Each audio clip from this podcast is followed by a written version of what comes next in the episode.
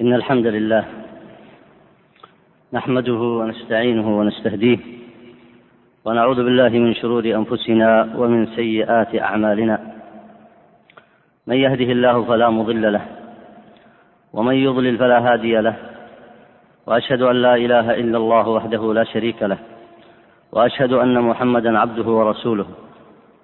اللهم صل وسلم وبارك على نبينا محمد وعلى آله وصحبه أجمعين. سبحانك اللهم لا علم لنا إلا ما علمتنا إنك أنت العليم الحكيم. أيها الإخوة الفضلاء السلام عليكم ورحمة الله وبركاته. هذا هو الدرس الرابع والثلاثون وعنوانه الفرق بين البدعة والمعصية وبيان معنى الضلال. اقرأ بارك الله فيك. بسم الله الرحمن الرحيم. وقال المصنف رحمه الله تعالى وبقي مما هو محتاج إلى ذكره في هذا الموضع شرح معنى عام يتعلق بما تقدم وهو أن البدع ضلالة وأن المبتدع ضال ومضل والضلالة مذكورة في كثير من النقل المذكور ويشير إليها في الآيات الاختلاف والتفرق شيعا وتفرق الطرق بخلاف سائر المعاصي فإنها لم توصف في الغالب بوصف الضلالة. إلا أن تكون بدعة أو تشبه البدعة وكذلك الخطأ الواقع في المشروعات وهو المعفو عنه لا يسمى ضلالا ولا يطلق على المخطئ اسم ضال كما لا يطلق على على المتعمد لسائر المعاصي. بارك الله فيك. هنا يشير المصنف إلى مقصد الشريعة من ترتيب الأوصاف على أنواع المخالفات. فالمخالفات التي تقع من البشر تقع على درجات. فإما أن تكون معصية في التوحيد ومخالفة للتوحيد وارتكابا لناقض من نواقض الإسلام أو سبب من أسباب الشرك الأكبر فحينئذ فهي من أكبر أنواع الضلالة وتسمى في القرآن بالضلال البعيد. ومثله أيضا من أنواع المخالفات النفاق الأكبر وهو إظهار الإسلام واستبطان الكفر. أي استبطان ناقض من النواقض المكثرة فهذا أيضا من الضلال البعيد. وسيأتي آه، ذكر الأدلة على ذلك كما سيسوقها المصنف هنا رحمه الله. من أنواع المعاصي بعد ذلك وقوع المعصية مجردة عن الابتداع. كأن يكذب الإنسان أو يقع في كبيرة من الكبائر. ولذلك قال المصنف هنا فإن بخلاف سائر المعاصي فإنها لم توصف في الغالب بوصف الضلالة إلا أن تكون بدعة أو تشبه البدعة. يعني إذا انضاف معها معنى من معاني البدعة الذي سبق معكم بيانه في التعريف وهو آه، طريقة في الدين مخترعة تضاهي الشرعية. يقصد بها التعبد أو يقصد بالتعبد بها آه، يقصد بها المبالغة في التعبد. فإذا انضاف إليها هذا المعنى كما سبق معكم بيانه فإنه تنتقل من حد المعصية إلى حد الابتداع وحينئذ تكون أغلظ. والفرق بين الأمرين أن العاصي لا يعتقد صحة فعله في معصيته بل يعتقد أنها معصية وأنه قد حملته عليه عليها الشهوة. فعما قريب يرجع عنها وإن لم يرجع فإن في الغالب ضررها لا يتعدى تعد كبير إلى الأمة. فإنه قد يكون ضرره على نفسه وقد يتعدى ضرره وقد يستمر وقد لا يستمر. بخلاف الابتداع فإن ضرره يعم. مثلا جريان الخرافة في التعبد مثلا أو بعض البدع حول القبور مثلا أو إتيان العرافين أو الكهان أو اعتقاد أن أحد يعلم الغيب مثلا أو إدخال الرقص أو في معنى العبادة أو آه، تغيير النصوص الشرعية أو تبديلها وغير ذلك فإن هذا يستمر ضرره ويكون عاما. وتترتب عليه مخاطر كثيرة. ولذلك قال النبي عليه الصلاة والسلام في وصف البدعة وكل بدعة ضلالة. ولم يصفها بمجرد المعصية بل وصفها بوصف زائد منفر فقال وكل بدعة ضلالة وهو مقصود المصنف هنا. ولذلك قال إلا أن تكون المعصية بدعة أو تشبه البدعة. وكذلك المعصية إذا اقترن معها سبب من سبب من أسباب الاستحلال. كأن تكون مثلا يعتقد صاحبها بأنها حلال. مثلا يزني فيعتقد أنه حلال أو أنه لا شيء فيه. آه، أو يدعو إليه بما يظهر يقلل خطره أو يشعر أنه لا لا يستحق العقوبة الشرعية التي عليه. وكذلك في استحلال الخمر فإن هذه المعصية انضاف إليها سبب من الأسباب ألا وهو الاستحلال. وحينئذ تكون أغلظ من المعصية لأنه يتعدى ضررها. فتأمل رحمك الله كيف أنه إذا انضاف إلى المعصية سبب آخر فإنه يرتفع خطرها ويعم ضررها. ولذلك قال هنا إلا أن تكون بدعة أو تشبه البدعة. وكذلك الخطأ الواقع في المشروعات وهو المعفو عنه لا يسمى ضلالا. فمثلا خطأ المجتهد. إذا أخطأ المجتهد فإنه إذا أخطأ وقد بذل وسعه في تبين الحق فلا يقال إن خطأه هنا ضلالة. بل ينظر في اجتهاده فإن كان قد أصاب فله أجران كما سبق معكم في حديث آه من يذكر؟ تفضل. أحسنت في حديث عمرو بن العاص في الصحيح وسيأتي معكم أيضا في هذا الدرس. إذا اجتهد الحاكم فأخطأ فأصاب فله أجران وإذا اجتهد فأخطأ فله أجر. فلا يقال إن خطأه ضلالة. فالمجتهد العارف بالأدلة الشرعية إذا اجتهد واستفرغ وسعه فإن أصاب فله أجران وإن أخطأ فلا يقال إن خطأه ضلالة لماذا؟ من يذكر الدليل على هذا؟ لماذا لا يقال إن خطأه ضلالة؟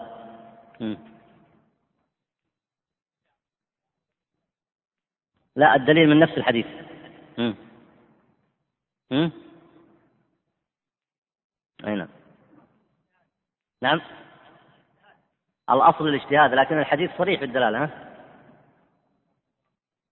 أحسنت بارك الله فيك. صريح الحديث فيه ذكر قول النبي عليه الصلاة والسلام فإن أخطأ فله أجر. أرأيت هل يعطيه النبي صلى الله عليه وسلم على الضلالة أجرا؟ هل الشريعة تعطيه إذا ضل أجرا أو توجب عليه آه، ما يوجب آه، على وصف الضلالة؟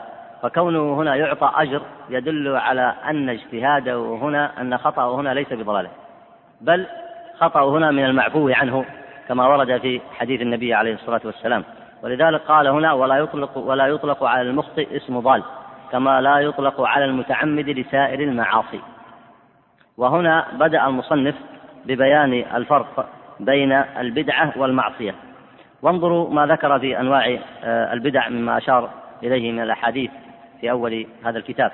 فإنه بين تعريفها وبين الضرر المترتب عليها. ولذلك ينبغي لطالب العلم أن يستحضر ما عرضه المصنف في أول هذا الكتاب. أي نعم. اقرأ بارك الله وإنما ذلك والله أعلم لحكمة قصد التنبيه عليها وذلك أن الضلال والضلالة ضد الهدي والهدى والعرب تطلق الهدي حقيقة في الظاهر المحسوس فتقول هديته الطريق وهديته إلى الطريق ومنه نقل إلى طريق الخير والشر. قال تعالى إنا هديناه السبيل وهديناه النجدين اهدنا الصراط المستقيم. والصراط والطريق والسبيل بمعنى واحد وهو فهو حقيقة في الطريق المحسوس ومجاز في الطريق المعنوي. وضده الضلال وهو الخروج عن الطريق ومنه البعير الضال والشاة الضالة.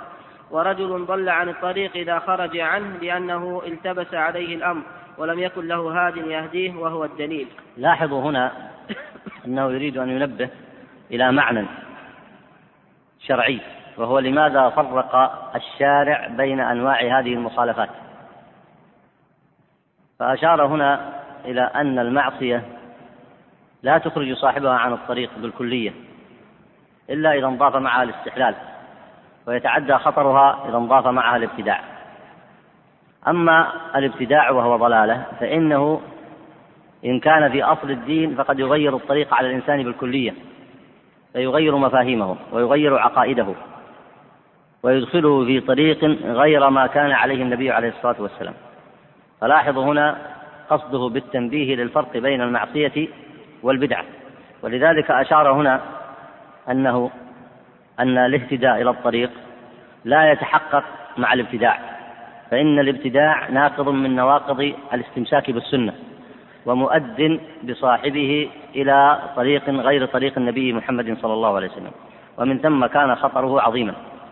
أما المعصية فإن المعصية قد تقع من صاحب السنة وأهل السنة والاتباع ليسوا معصومين عن المعاصي وتقع معهم المعاصي. لكن المعصية بحد ذاتها إن لم تصل إلى البدعة أو ما يشبه البدعة فإنها لا تخرج الرجل من وصف السنة والاتباع. فلاحظوا هذا الفرق الذي يريد المصنف أن ينبه إليه. أي نعم.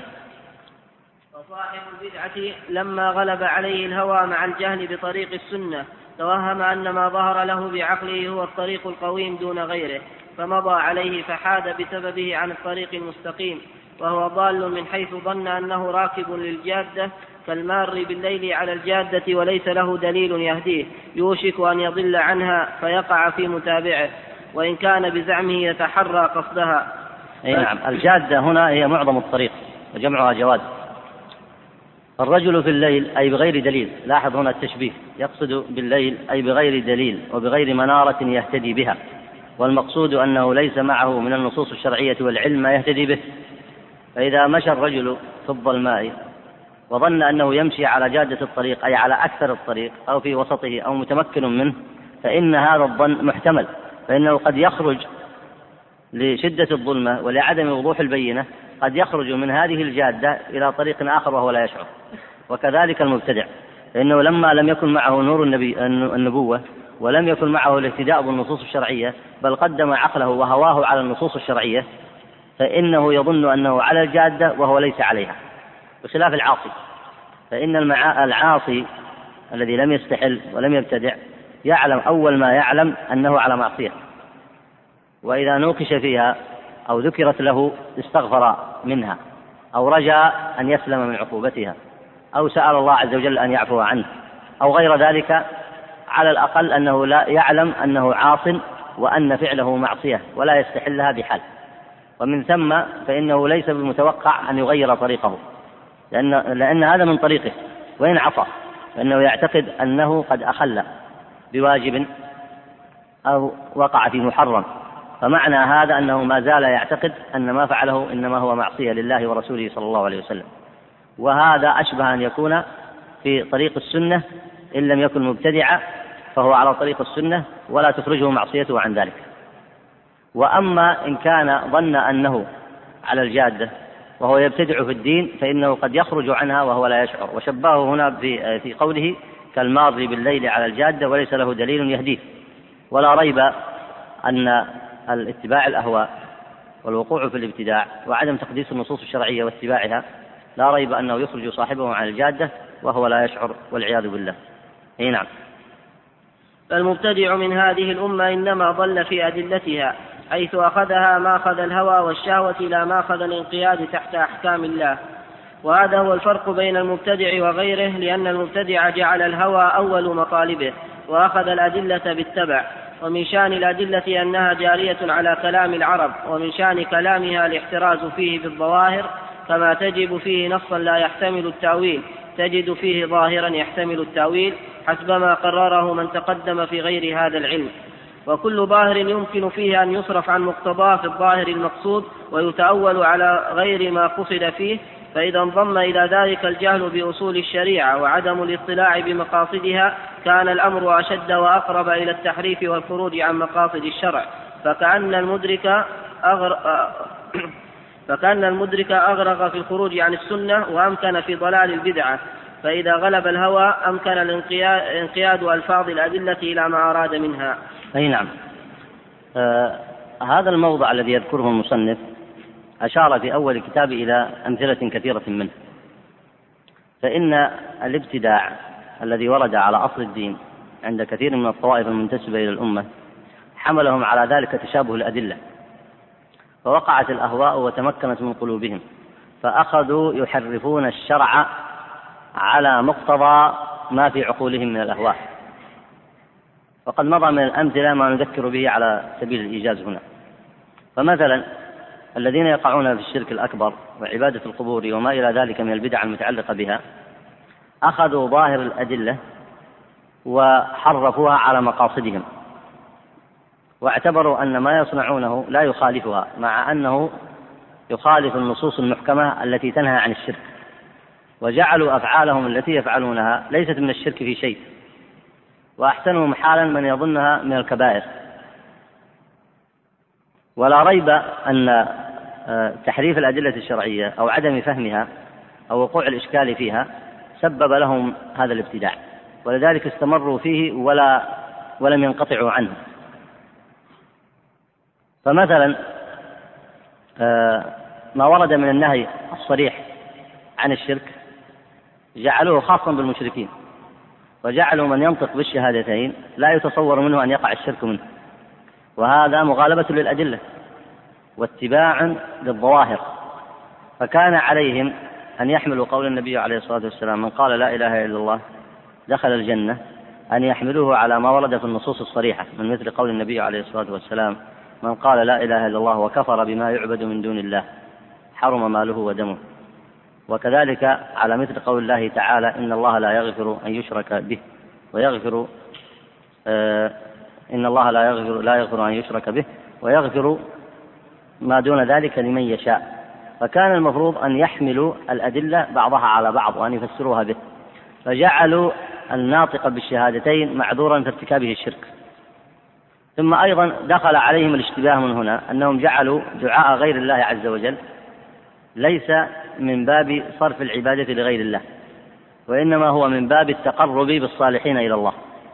وهذا تحويل لهذه المسألة عن حقيقتها فإن الدعاء دعاء غير الله صرف للعباد صرف العبادة لغير الله. فالقول بأنه ليس بصرف للعبادة لله أن هذا لم يصرف العبادة لغير الله وإنما أراد أن يتقرب بالصالحين إلى الله هذا تغيير لظواهر الكلام لا يغني ولا يسمن من جوع لأنه في حقيقته صرف للعبادة لغير الله عز وجل. ولا ريب أن هذا المعنى إذا استقر في أذهان كثير من العوام وعليه انتشر الشرك في العالم الإسلامي شرك القبور وما والاه إلا ما رحم ربك. هذا مؤد إلى الإخلال بالتوحيد. ومن هنا كان خطر الابتداع والضلال في هذا الباب أخطر من معصية العاصي وهذا قصد المصنف هنا. لأن صاحب المعصية من زنا وسرقة لا يزال يعترف بأنها حرام فالأمر معه سهل وقريب. أما إذا أصر على أنها حلال فلا شك أنه قد أتى بابا من أبواب الكفر لأنه قد أجمع أهل العلم على أنه إذا استحل المعصية المعلومة من الدين فإنه يكفر بالإجماع. فإن لم يستحلها فإن الأمر معه قريب لأنه قد يرجع أو قد يموت على معصيته لكنه لم يصل الأمر به إلى الابتداع أو الشرك. من الأمثلة أيضا التي أشار إليها المصنف وسيأتي أيضا يشير إليها بعد صفحات هي مسألة التشريع من دون الله. ووقوع طائفة طائفة من الناس في تشريع الأحكام لأنفسهم بدون رجوع إلى الشريعة. سواء أكان ذلك ترك للشرع بالكلية أو إبقاء للشرع في بعض المسائل والرجوع لغير الشريعة في مسائل وأبواب من الدين معلومة مشهورة.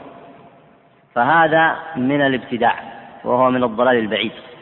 وسيأتي المصنف يذكر ذلك من باب ترتيب المخالفات. فهذا الجنس من المخالفات الذي يدخل في أبواب الابتداع ليس كجنس المعصية. وستأتي الإشارة إلى ذلك بالتفصيل. فمثلا إذا أتى القاضي فقضى في مسألة اتباعا للشهوة أو أتى الحاكم فحكم في مسألة اتباعا للشهوة وخالف الشريعة في ذلك فإن هذا عده العلماء من المعصية.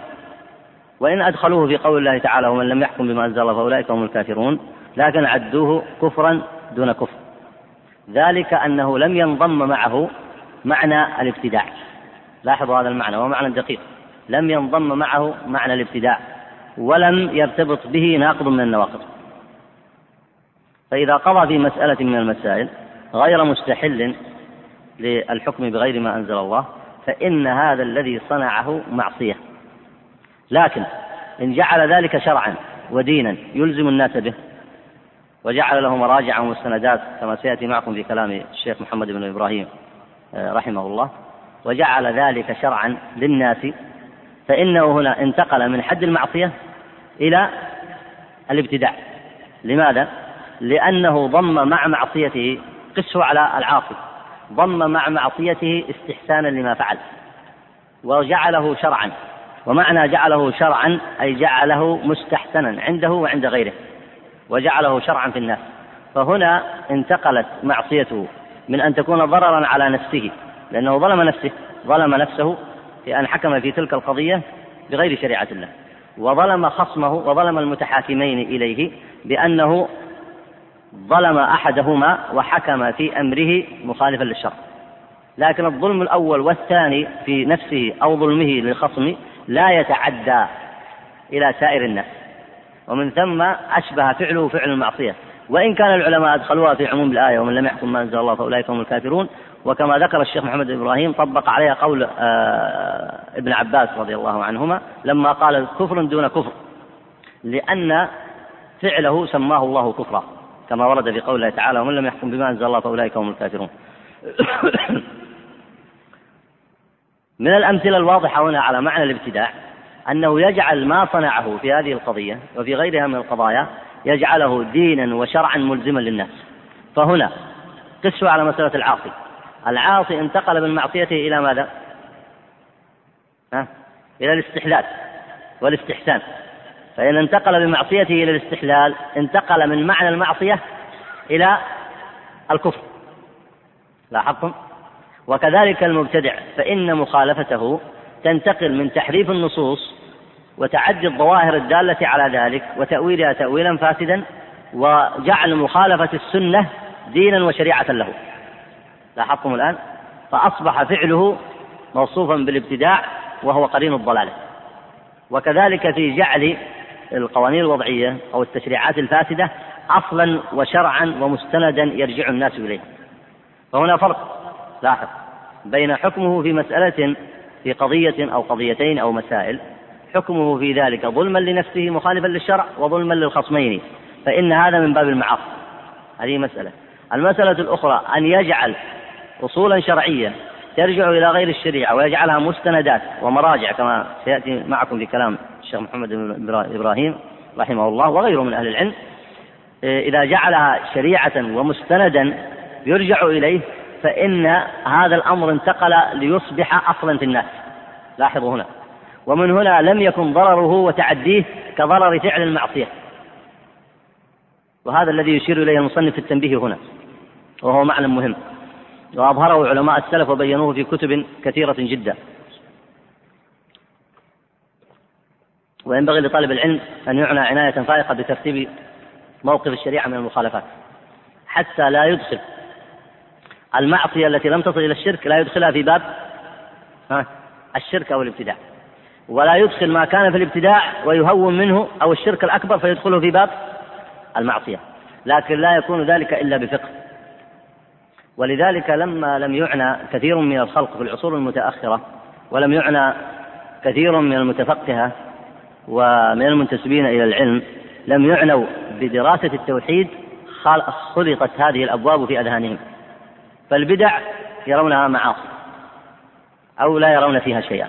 والشرك الأكبر لا أنواع الشرك الأكبر أدخلوها في باب المعاصي وغلب عليهم في ذلك الإرجاء وغلب عليهم الواقع أيضا فلم يعد يميزوا بين هذه الأمور التي كان السلف رضوان الله عليهم يميزون آه، بينها وإنما المقصود هنا هو التمثيل وإلا فسيأتي آه، عرض آه، التفصيل المفيد الجيد للشيخ محمد بن إبراهيم في بيان الفرق بين صور الحكم بغير ما أنزل الله وبيان ما يكون منها معصية وما يكون منها كفرا أكبر. إيه نعم. أما قوله هنا فكأن المدرك أغرق في الخروج على السنة يعني الذي يقع في البدع ويترك ظواهر الأدلة وما دلت عليه في كلام المفسرين والسلف فإنه يغرق هنا ومعنى الإغراق هنا أي أنه يذهب في مخالفة السنة ولا يكاد يرجع. ومن هنا كانت البدعة أشد من المعصية. ومن هنا كانت البدعة أشد من المعصية. والمصنف عبر بهذا اللفظ وهو الإغراق كما تقول فلان استغرق في الشيء أي ذهب فيه إلى أبعده. ومنه قول الله تعالى والنازعات غرقا فالمقصود هنا كما ذكر بعض التفسير النازعات أي الملائكة تنزع أرواح الكفار فتغرق أي تأخذ في ذلك أشد النزع. كما يقال أغرق أغرق الرجل في شد القوس أي أنه شدها إلى غايتها. فالإغراق هنا الذي أشار إليه المصنف هنا قال أغرق في الخروج عن السنة يقصد أن هذا مما يؤكد الفرق بين الابتداع والمعصية وأن الابتداع أحق بوصف الضلالة. أي نعم. ولذلك قال وأمكن في ضلال البدعة. نعم. والدليل على ذلك أنك لا تجد مبتدعا ممن ينسب إلى الملة إلا وهو يستشهد على بدعته بدليل شرعي فينزله على ما وافق عقله وشهوته وهو أمر ثابت في الحكمة الأزلية التي لا مرد لها. قال تعالى يضل به كثيرا ويهدي به كثيرا. وقال كذلك يضل الله من يشاء ويهدي من يشاء. لكن إنما ينساق لهم من الأدلة المتشابه منها للواضح والقليل منها كالكثير وهو أدل الدليل على اتباع الهوى فإن المعظم والجمهور من الأدلة إذا دل على أمر بظاهره فهو الحق فإذا جاء على ما ظاهره الخلاف فهو النادر والقليل فكان من حق الظاهر رد القليل إلى الكثير والمتشابه إلى الواضح. فكان من حق الناظر صحيح فكان من حق الناظر رد القليل إلى الكثير والمتشابه إلى الواضح. أما قول المصنف هنا آه، أنك لا تجد مبتدعا ممن ينسب إلى الملة إلا وهو يستشهد على بدعته بدليل شرعي. آه، يقصد هنا أنهم يتبعون المتشابه ويتركون المحكم. والمحكمات كما سبق معكم هي أم الكتاب أي أصله وأساسه البين الواضح المحكم. كما هو معلوم في أمور التوحيد وفي إثبات الصفات في معنى توحيد العبادة وفي وجوب التحاكم إلى النبي عليه الصلاة والسلام وفيما يتعلق أيضا بالاعتقاد باليوم الآخر وبحفظ مقاصد الشريعة حفظ الدين والعرض والنسل والمال والعقل وأساسيات الدين كالأمر بالمعروف والنهي عن المنكر ووجوب الجهاد في سبيل الله والولاء لله ورسوله والمؤمنين والعداوة للكافرين وغير ذلك من الأساسيات فإنها من المحكمات البينات الظاهرة. لكن المبتدعة ماذا يصنعون وأهل الأهواء والمخالفين عن الشريعة والمنافقون ماذا يصنعون؟ يتتبعون المتشابه ويأخذون في الزيغ. ولذلك معنى الزيغ والروغان ترجع إلى معنى واحد. كما مضى معكم في الدرس الماضي في قول الله تعالى قد يعلم الله الذين يتسللون منكم لواذا فاللواذ أن يلوذ بشيء عن شيء وهو في وفيه معنى الاختفاء. يختفي بشيء عن شيء ومن معناه أيضا الراوغان كما سلف. وكذلك هنا الزيغ كما ذكر المصنف هنا غير أن الهوى زاغ بمن أراد الله زيغه. فالزيغ الذي ذكره الله عن المنافقين في قوله تعالى فلما زاغوا أزاغ الله قلوبهم. وكذلك في آه، شأن آه، المتبعين المتشابه فأما الذين آه، فيتبعون فأما الذين في قلوبهم زيغ فيتبعون ما تشابه منه. فلاحظ هنا تكرار لفظ الزيغ في الآيتين والأولى في خصوص المنافقين والثانية في خصوص النصارى. كما نزل في أول سورة سورة آل عمران. وكذلك في وصف المنافقين بأنهم يأخذون في الروغان والمخالفة. فكأن هذه المعاني تشير إلى أنهم يتركون المحكمات البينات الظاهرات أساسيات الدين وكليات الشريعة ومقاصدها العامة الظاهرة يتركونها ويخالفون عنها.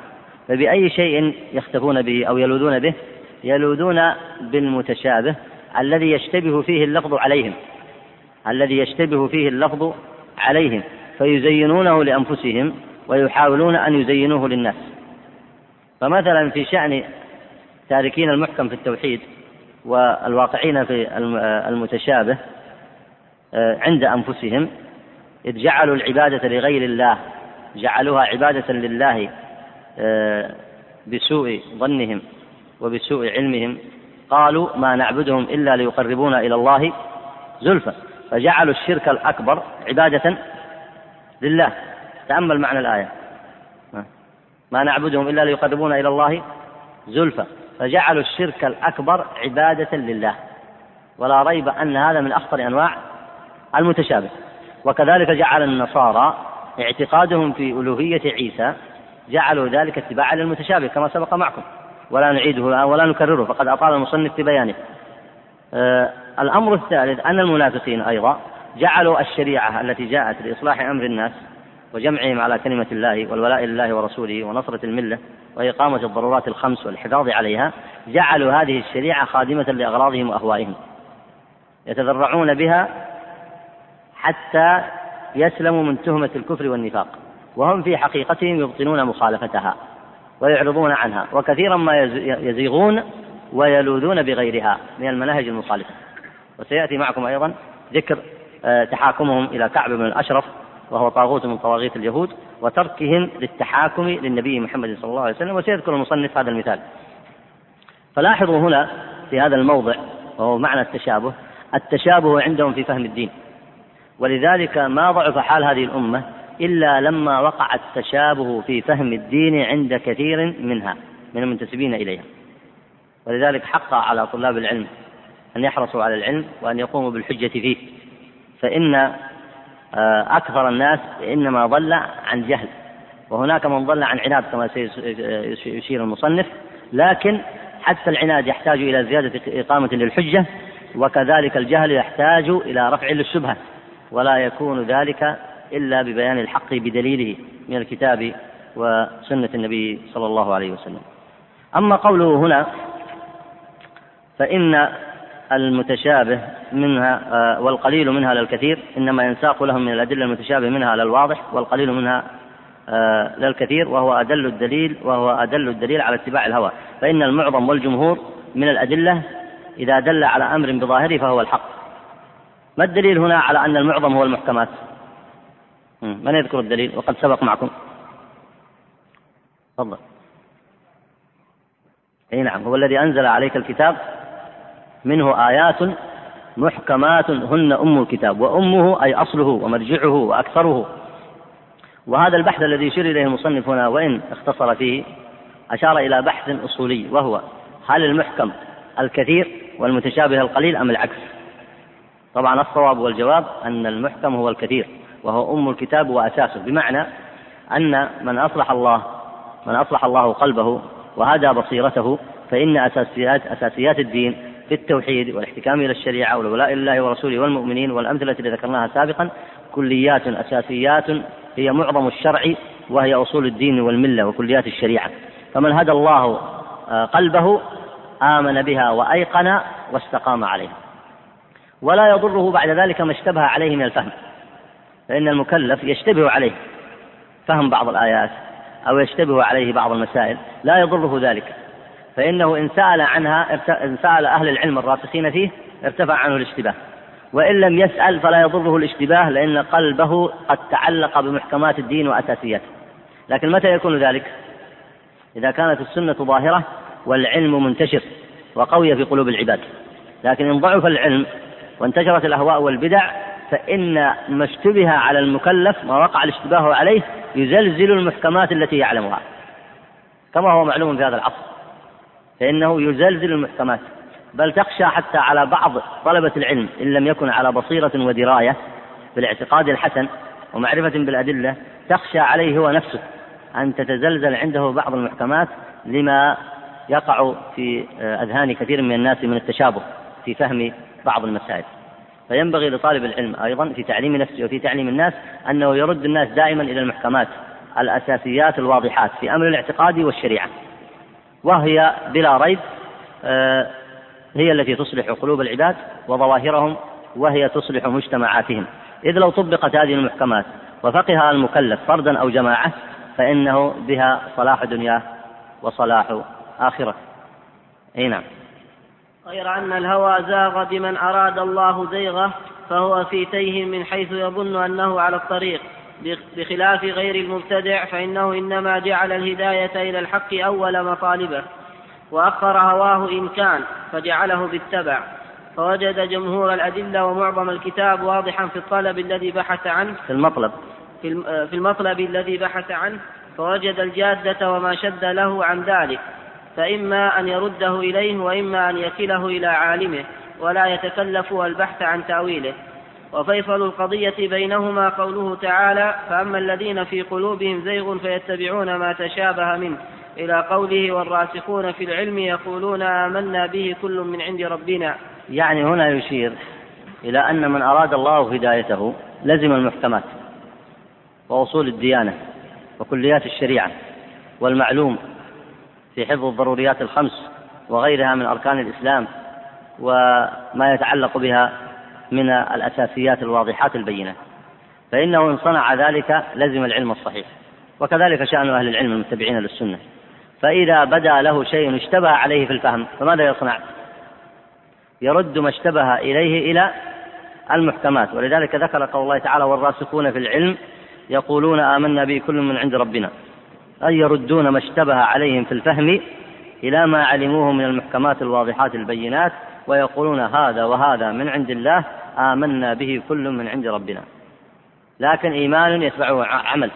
يعملون بالمحكمات ويعتقدون يعتقدون اعتقادا حسنا وكل ما اشتبه عليهم يردونه إلى هذه المحكمات بخلاف أهل الأهواء فإنهم يزيغون عن الطريق ويركبون غير الجادة ويخالفون عن الشريعة.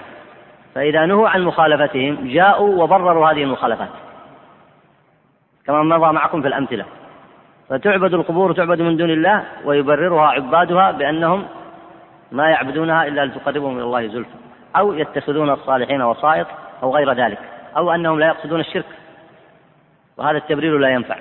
وكذلك الخروج عن الشريعة إلى ما يخالفها من الأحكام البشرية يبرره أصحابه كما سيأتي بالمصالح. وبأنهم إنما يريدون مصالح دنياهم وإنما يريدون أن يتابعوا المستجدات الحديثة وغيرها. فهذا كله عادوا إلى ما وقع فيه الزيغ بسبب أفعالهم وفتنتهم ومخالفتهم للشريعة فعادوا مرة أخرى يحاولون أن يستدلون على شبههم وزيغهم بالمتشابه. والمتشابه الذي عندهم هو من أضعف آه، أنواع آه، الحجج بل هو لا يعتبر حجة أصلا. ولذلك طالب العلم كلما تمرس في العلم ينظر في ما يستدل به أهل الأهواء من أهل البدع. وما يستدل به أصحاب القوم الوضعية المعاصرة أو غيرهم. يجد أن ما يستدلون به إنما هو شبه شبه آه، وقعت في أذهانهم وهي لا تعتبر أدلة. كما مضى معكم في قول الله حكاية لشبهتهم إنما نعبدهم ليقربونا إلى الله زلفى. والذين يخالفون على الشريعة يقولون أن الشرع لا يلزمنا أن نحكم في كل شيء بالشريعة الإسلامية. بل هناك من الأمور ممكن أن تحكم بغيرها. مثلا ويستدلون أيضا بأن هذه المخالفات والتشريع من دون الله واستحلال ترك الحكم بما أنزل الله وغير ذلك من النواقض يعتبرون ذلك لا يضرهم لأنهم ينطقون بالشهادتين وكل ذلك من اتباع المتشابه. وكل ذلك من اتباع المتشابه. وتركوا البينات المحكمات التي وردت في كتاب ربنا وسنة نبينا محمد صلى الله عليه وسلم. ولذلك هذا الفرق بين النوعين. النوع الأول وأعيد ما ذكره المصنف هنا. قال فيصل القضية بينهما أي أهل الأهواء أنهم يبدأون أول ما يبدأون بمحاولة تبرير مخالفاتهم. فالمخالفات الشركية يبررونها بالشبه والمخالفات عن الشريعة يبررونها بالشبه. فلذلك قال فأما الذين في قلوبهم زيغ بسبب الزيغ والانحراف وارجع إلى معنى الزيغ كما ذكره أهل التفسير بسبب الزيغ الذي في قلوبهم فيتبعون ما تشابه منه. أي ما تشابه من الشرع عندهم فيعذرون به أنفسهم وهو لا يصلح لهم عذرا. لكن الراسخون في العلم ماذا يصنعون؟ يلزمون وأتباعهم من أهل السنة ماذا يصنعون؟ يلزمون الحق ويثبتون عليه بالاعتقاد الصحيح والاحتكام للشرع ويحذرون من النفاق والأهواء والبدع. فإذا اشتبه عليهم شيء يردونه إلى الأدلة. فلاحظ أن إنسانا يرد الأدلة إلى هواه وآخر يرد هواه إلى الأدلة. فأيهما أهدى سبيلا؟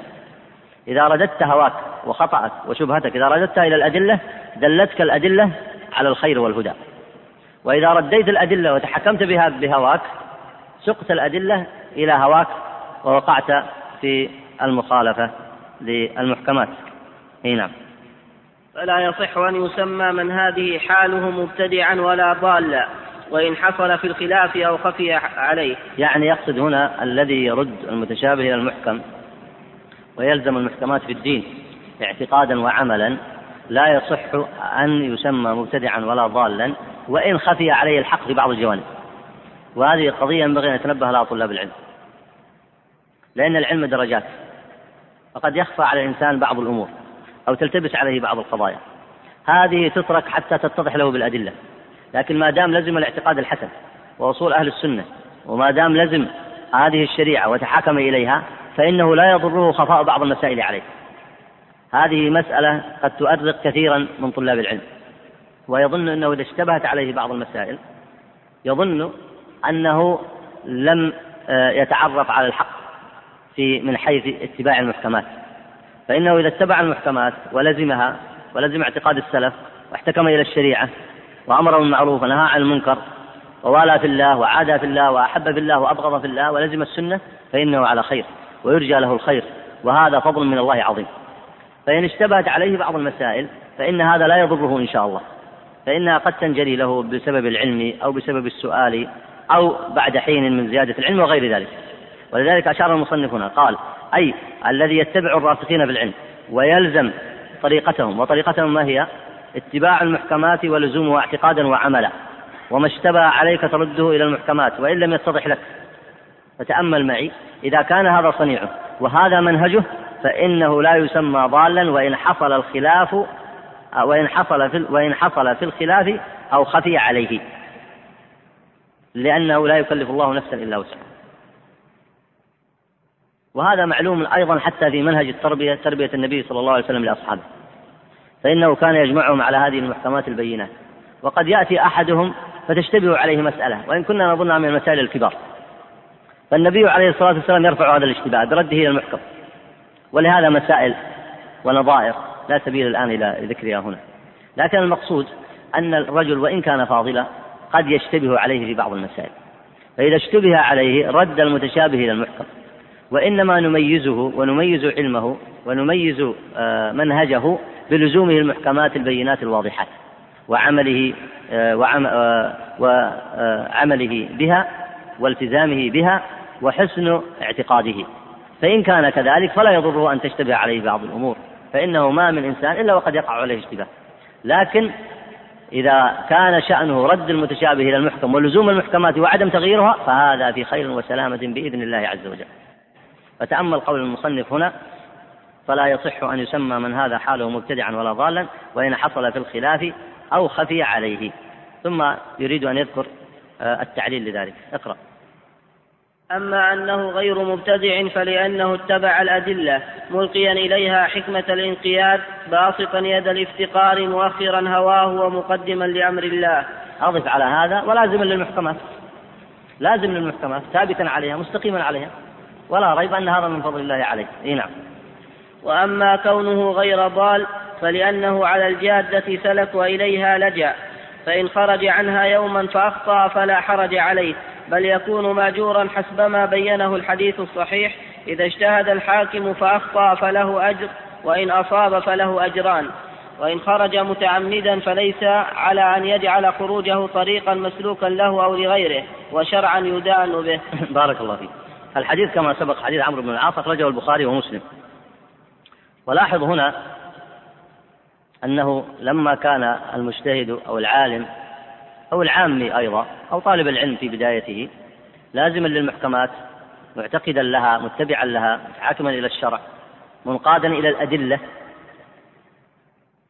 فإنه لا يضره وقوع الخطأ منه سواء أكان سهوا أو تعمدا. فلاحظ قوله هنا وإن خرج متعمدا.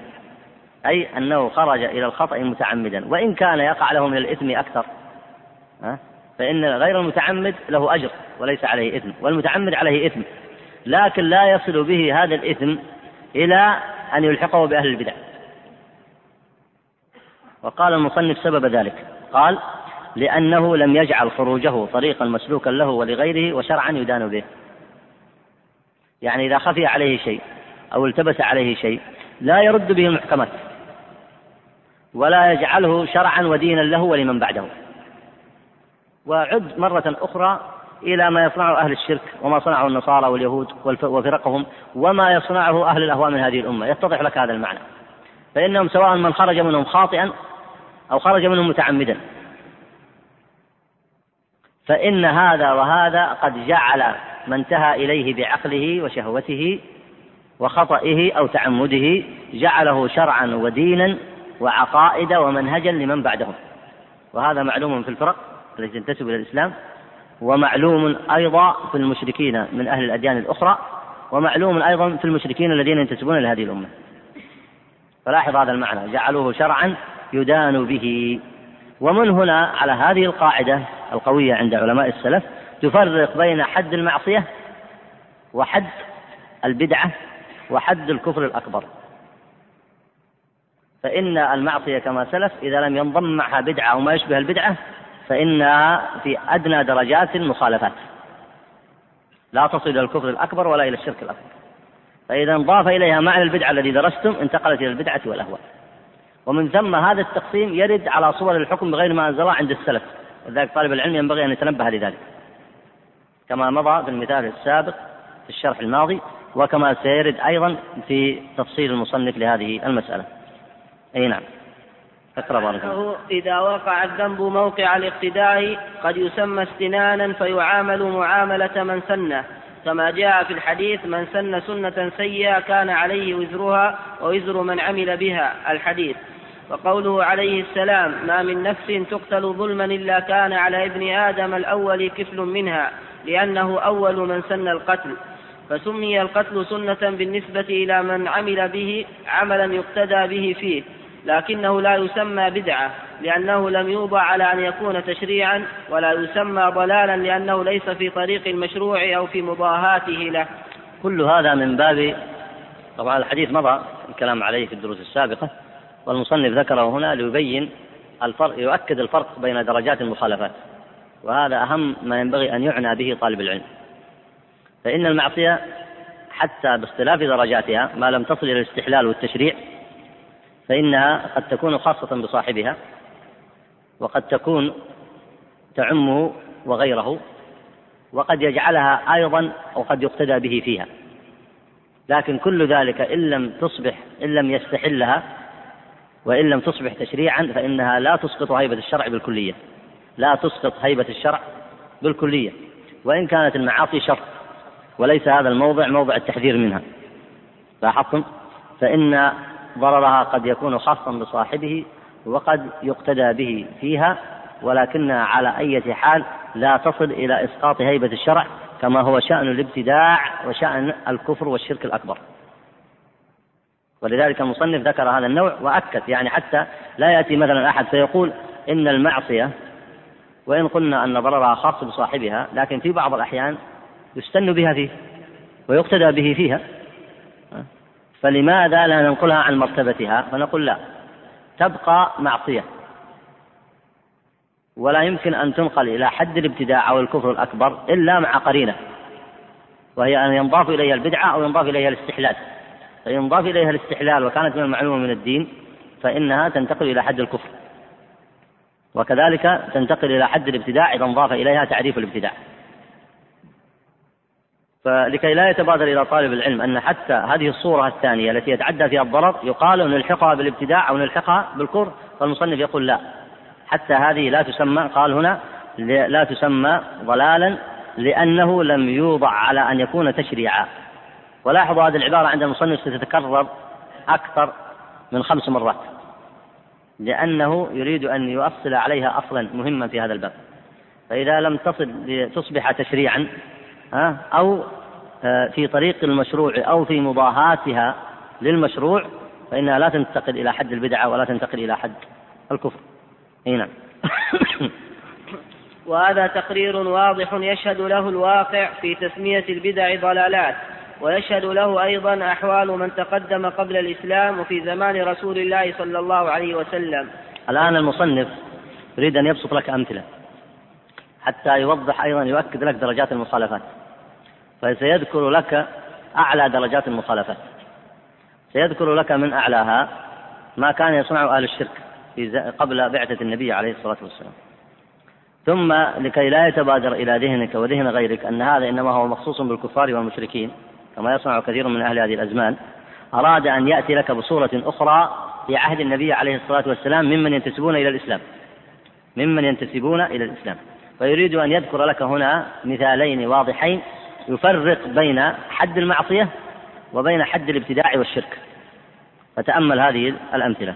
إي نعم. ولذلك قال هنا ويشهد له أيضا. أي الأصل الذي قرره. المصنف يقول ويشهد له أيضا أحوال من تقدم قبل الإسلام وفي زمان رسول الله صلى الله عليه وسلم. أي نعم. فإن الله تعالى قال وإذا قيل لهم أنفقوا ما مما رزقكم الله قال الذين كفروا للذين آمنوا أنطعم من لو يشاء الله أطعمه؟ فإن الكفار لما أمروا بالإنفاق شحوا على أموالهم وأرادوا أن يجعلوا لذلك الشح مخرجا.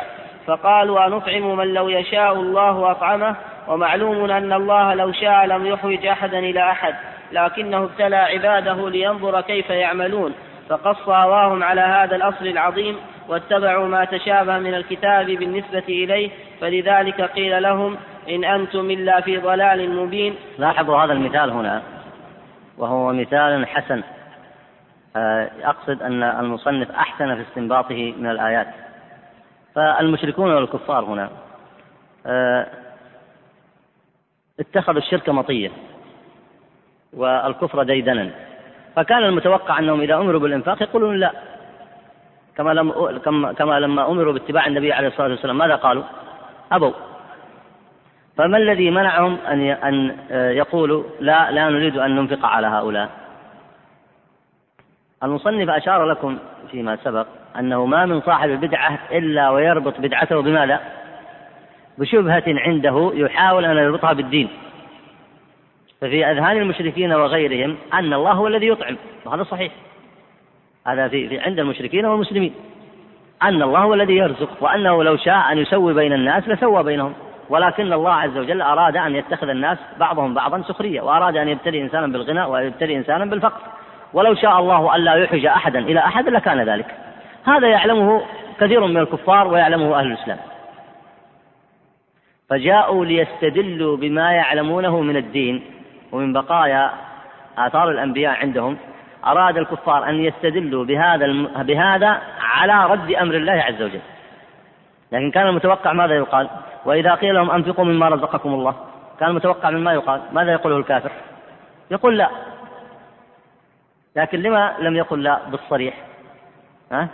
وعاد إلى شبهة عنده وحاول أن يأخذ اشتباه عنده في فهم الدين ليرد به ما أمر به.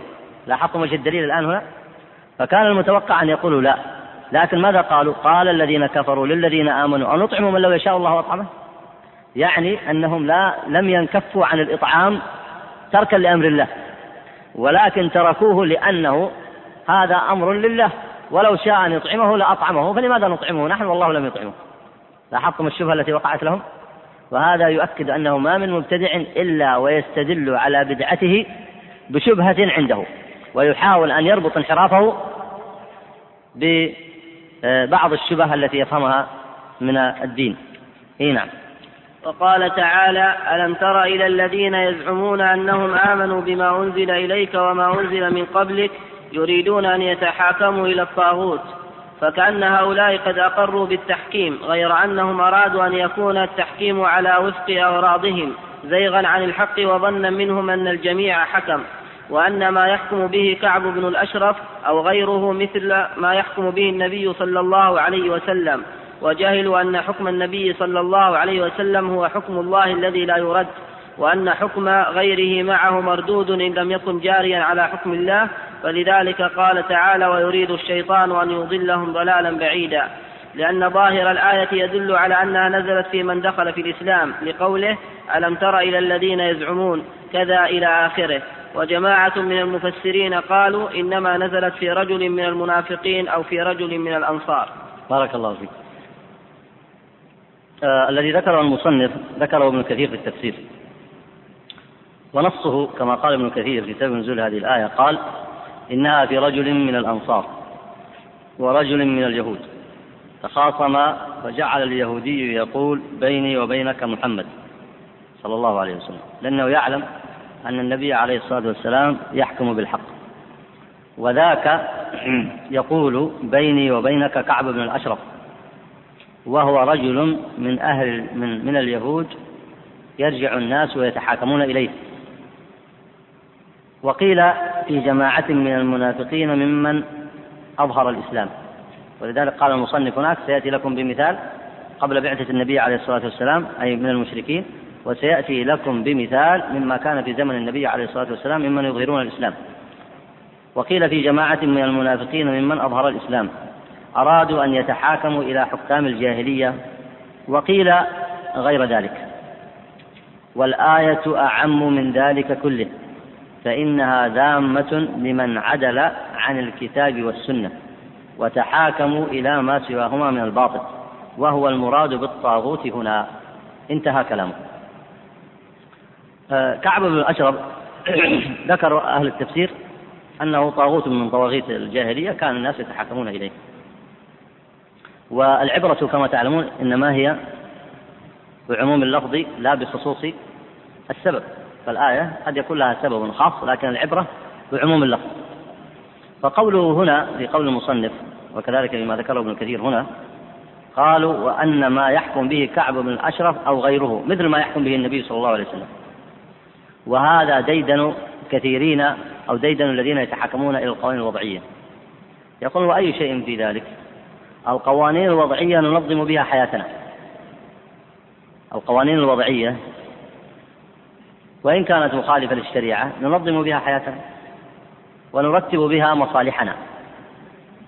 ونرتب بها مصالحنا. فأي شيء في التحاكم إليها؟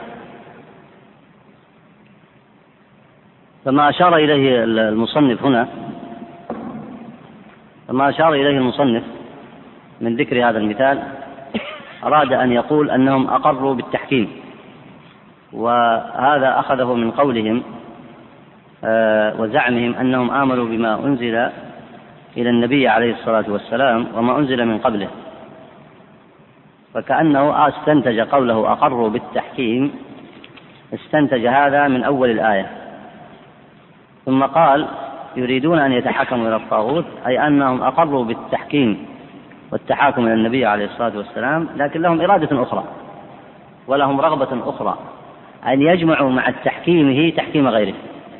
وهذا الاستنباط الذي استنبطه المصنف بقوله فكأن هؤلاء قد أقروا بالتحكيم غير أنهم أرادوا أن يكون التحكيم على وفق أغراضهم زيغا عن الحق وظنا منهم أن الجميع حكم.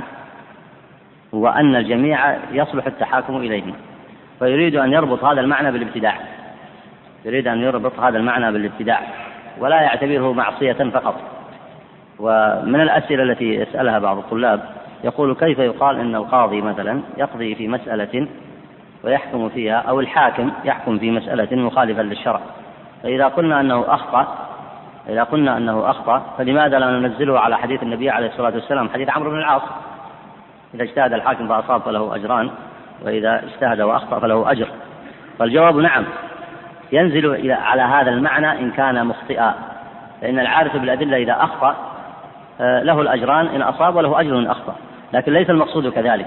وإنما المقصود أنه يتعمد مخالفة الشرع في ذلك فيحكم في قضية من القضايا مخالفا للشرع. ولذلك أشار المصنف إلى هذا المعنى. فإن كان متعمدا فإن فعله هنا لا ينتقل إلى الكفر الأكبر إلا أن يستحله إلا أن يستحسنه ويجعل ذلك حسنا و أو يجعله شرعا آه، يلزم الناس به ودينا ويلزم الناس به. فإن صنع ذلك فإنه انتقل من حد المعصية إلى حد الكفر الأكبر كما هو التفصيل في هذا المعنى كما هو التفصيل في هذا المعنى عند أهل العلم. فهنا آه، أدخل المصنف هذه الصورة في معاني الابتداع هنا. لأن المتحاكم ظن أنه يستطيع أن يجمع بين الأمرين وهو الإقرار بتحكيم الشرع وفي نفس الوقت التحاكم إلى غيره وظن أنه بذلك يجمع بين الأمرين ولا شيء عليه في هذا إما لمقتضى المصلحة أو غير ذلك مما يزين لنفسه فأدخل هذه الصورة كما سلف في صور الابتداع ثم جاء أجاب على أن الجمع بينهما ليس بصحيح. ما يظنه المبتدع أو صاحب الهوى بأن الجمع بينهما صحيح قال كلا فإن ما يحكم به النبي صلى الله عليه وسلم وأن حكم الله لا يرد وأما حكم غيره معه فهو مردود ففرق بين هذا بين هذا وهذا لكن المبتدع وصاحب الهوى يسوي بينهما يقر بالتحكيم في أصل الأمر ويتحاكم إلى غير الشرع فيكون قد جمع بين الأمرين ظنا أن ذلك يجوز له وهذا هو الابتداع بعينه. ثم قال إن هذه الآية نزلت في من دخل في الاسلام وهو كذلك كما ذكر أهل التفسير وقيل غير ذلك لكن العبرة بعموم اللفظ لا بخصوص السبب. العبرة بعموم اللفظ لا بخصوص السبب. آه، وسنعود إن شاء الله في الدرس القادم إلى ذكر كلام أهل العلم في هذه المسألة وذكر التفصيل فيه والله المستعان وعليه التكلان. أما الأسئلة فنورد آه، ما يتسر منها. يقول هنا شاب سافر للخارج وارتكب جريمة الزنا وخلف آه، بنت وهي تعيش في الخارج في بيئة فاسدة. فهل من توبة؟ وسؤال آخر أيضا من الأسئلة. يقول ما هي كفارة الزنا؟ فالزنا كفارته التوبة أن يتوب إلى الله عز وجل. توبة نصوحا وأن يكف عن هذه الجريمة الشنعاء وأن يتوب إلى الله عز وجل بعزيمة وصدق وإخلاص. فإذا أخلص التوبة فإن الله يتوب على من تاب. يقول هنا المرأة محارمها لا يرون منها إلا وجهها وكفيها. فما هو الحكم إذا رأوا منها أكثر من ذلك؟ كمثل يدها كاملة وشعرها. هذا ذكر أهل العلم أنه لا بأس به إذا رأى شيئا من يدها أو شيئا من طرف قدمها فإنه لا يضر ذلك لما هو معلوم بأن هذا ملحق عند أهل العلم بما يجوز النظر إليه من الكف والوجهين. أما ما سوى ذلك من عورتها فإنه لا ينظر إليه. وأما من يقع في قلبه شيء فينبغي أن يحذر أكثر ولا ينظر حتى إلى غير الوجه والكفين. والله أعلم. آه، يقول السائل هنا من الحوادث التي تدمي القلوب؟ آه، لا يخفى على أحد من المهتمين بالعلم والعلماء. ما يحدث على الساحة الإسلامية من خلاف بين العلماء وطلبة العلم مما كان له أثر آه، سيء على العوام. فهل من ولا حول ولا قوة إلا بالله. فهل من كلمة تجمع الشمل وتوحد الصف؟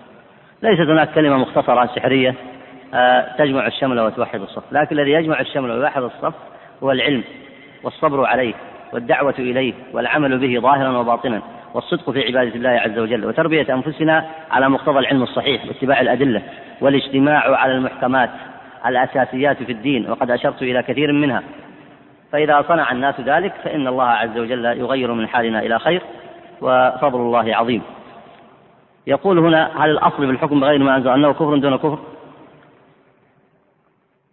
الأصل في الحكم بغير ما أنزلها التفصيل الذي ذكره العلماء. وجوابا على هذا السؤال إن شاء الله سيكون في بداية الدرس القادم في آه، شرح كلام المصنف في هذا الموضع. أي نعم. يقول هنا بعض العلماء يقولون أنه في الذهب المستخدم زكاة يعني يقصد المستعمل وبعضهم يقولون أنه ليس فيه زكاة وكل منهم معه أدلة تؤيد قوله. فماذا يفعل المقلد في هذه الحالة؟ وهل عليه إثم إذا اتبع القول الأسهل والأخف في أي مسألة يختلف فيها العلماء؟ الأولى به أن يقلد من يعرف فضله أو من يتمكن من سؤاله. فإن المقلد يسأل من يتمكن من سؤاله من أهل العلم ومن يتيسر له في بلده أو محله آه، أو إقليمه فإن سأل رجلا معتبرا من أهل العلم وأفتاه بهذا أو بهذا فقلده على ذلك فالأمر فيه سهل إن شاء الله ولا ضير عليه في ذلك. والله عز وجل يقول واتقوا الله ما استطعتم. وقس على ذلك مسائل الخلاف السائغ المعتبر مسائل المسائل التي وقع فيها الخلاف السائغ المعتبر لاختلاف أهل العلم في معرفة الأدلة المرتبطة بالمسألة. فإن كان من الخلاف الجاري بين السلف والخلاف الجاري بين الفقهاء في المسائل التي يجوز الخلاف فيها ويقع فيها اختلاف الأدلة وتتفاوت فيها أنظار أهل العلم فإن المقلد لا ضير عليه أن يقلد من عنده من أهل العلم والفضل ولا يكلف الله نفسا إلا وسعها. يقول هنا أنا مدرس وعندما أسأل الطلاب سؤالا ويقوم أحدهم بالإجابة آه، أقوم بأمر الزملاء بالتصفيق له وذلك تشجيعا له أو يقوم بأمر زملائه بالتصفيق له. السؤال يقول هل يجوز هذا التصفيق أم لا؟ الجواب أن التصفيق آه الذي ورد في النصوص الشرعية أنه للنساء في الصلاة لأن آه المرأة صوتها إذا أخطأ أخطأ الإمام في الصلاة فأرادت أن تنبهه فأمرت بالتصفيق. فالتصفيق أشبه أن يكون خاصا بهن في الصلاة أو في غيرها. وهو إن كان ورد في الصلاة لكن أشبه أن يكون في غيره إذا احتاجت إليه حتى آه، لا يقع الفتنة بصوتها عند آه، بعض الناس لأن بعض الناس يفتتن بالصوت. فالحاصل أن التصفيق ليس من عادة الرجال وينبغي أن آه، لا يكون عادة أيضا للطلاب لأنه إذا مشوا على ذلك اعتبروه اعتبروه حسن وهو ليس بحسن. أي نعم. هذا وصلى الله أي نعم. هنا أسئلة تقول أن بعض الطلاب يتقاعسون عن بعض الدروس الموجودة آه، في المساجد وهذا لا ينبغي. ينبغي للطلاب أن يتكاثروا عن العلم وأن يصبروا عليه. وأن يبذلوا قصارى جهدهم في طلب العلم. فالطلاب قد يتفاوتون بالنسبة للدروس قد ينشطون مع درس ولا ينشطون مع غيره. لكن ينبغي لطالب العلم أن يحرص على الاستماع لأهل العلم ومتابعة الكتب العلمية في ذلك. فمثلا إذا جاء الإنسان يشرح كتابا في الفقه أو كتابا في التوحيد أو غير ذلك قد يأتي بعض الطلاب فيحس أن بعض المسائل مكررة عليه. فيدخله شيء من الملل فيدع ذلك. الصحيح أن طالب العلم إذا أراد أن يتعلم ويصبر فلا بد أن يصابر على طلب العلم ويسمع ما سمعه من قبل كثيرا. والعلم أصله يتكرر بطبيعته. فقد تجلس هنا في هذا الدرس أو تجلس في الدرس الفلاني أو تجلس عند الشيخ الفلاني فإنك قد تجد مسائل يتكرر الكلام فيها. هذا التكرار مما يمل كثيرا من الطلاب. ومعالجة هذا الأمر أن يعلم طالب العلم أن هذا التكرار في مصلحته. وإلا كيف تكون طالب علم؟ من مصلحتك أن يكرر عليك هذا الموضوع مرة ومرة ومرة. إذا تكرر عليك يسهل عليك الحفظ أو لا؟ يسهل عليك الحفظ أو لا؟ ثم يسهل عليك الفهم؟ ويعلق بقلبك ويتمكن من فؤادك أو لا؟ فإذا أردت أن تكون طالب العلم هذا هو الطريق. كيف يتمكن العلم من قلبك؟ كيف تحفظ؟ كيف يزداد فهمك؟ فمثلا كتاب التوحيد يجي يشرحه آه، عالم يجي يشرحه آه، بعده رجل آخر أو كذا يجي إنسان يقول كم شرح مثلا كتاب التوحيد؟ وقد يكون حضر عند أكثر من إنسان. لو لو حضرت شرح كتاب التوحيد عشرات المرات ستستفيد في المرة العاشرة أيضا. وخير لك أن تحضر لتستفيد وحتى لو في كتاب فقه متكرر حتى تحفظ الأدلة وأنتم تعرفون أن الحفظ في هذه الأيام عزيز بكثرة من شغل به الناس. فهذا طريق لك لتقوى على الحفظ. وطريق لك لتقوى على الفهم. فهذه الشبهة اللي عند بعض طلاب العلم أنهم يريدون في كل درس جديد هذا هذه شبهة تقاعس بهم عن العلم وتضعفهم عن طلب العلم. العلم في الأغلب ليس فيه جديد. قد يكون جديد علي وعليك لكن ليس بجديد على أهل العلم وليس بجديد على من سبقنا من أهل العلم. العلم محفوظ في الكتب. فإذا تكرر عليك مرات ومرات ومرات لا تمل بل ينبغي أن تفرح بهذا لأنه كل ما تكرر على ذهنك قالوا ما تكرر تقرر. كل ما تكرر ازددت حفظا. فلماذا الملل من هذا؟ وهذه المشكلة عندي فيما يظهر لي سببها هذا. وإلا فكثير من الطلاب حريصين على طلب العلم. لكن يأتي لهذا المسجد ويأتي لهذا المسجد ويأتي لهذا الكتاب فيقول هذا الكتاب متكرر. وبعض الأحيان قد يطلب كتابا أعلى منه. حتى وإن كان الكتاب متكرر عليك. ما الذي يمنعك من الاستفادة منه؟ الإمام الشافعي وتلميذه البويطي قال البويطي قرأت كتاب الرسالة أكثر من خمسمائة مرة وهو عالم. وما أدراك ما البويطي عالم من علماء الأمة وحافظ من حفاظها. ها؟ ومع ذلك يقول قرأته خمسمائة مرة في بعض الروايات المذكورة عنه وفي كل مرة أستفيد. هذا أهل العلم يكررون قراءة الكتب.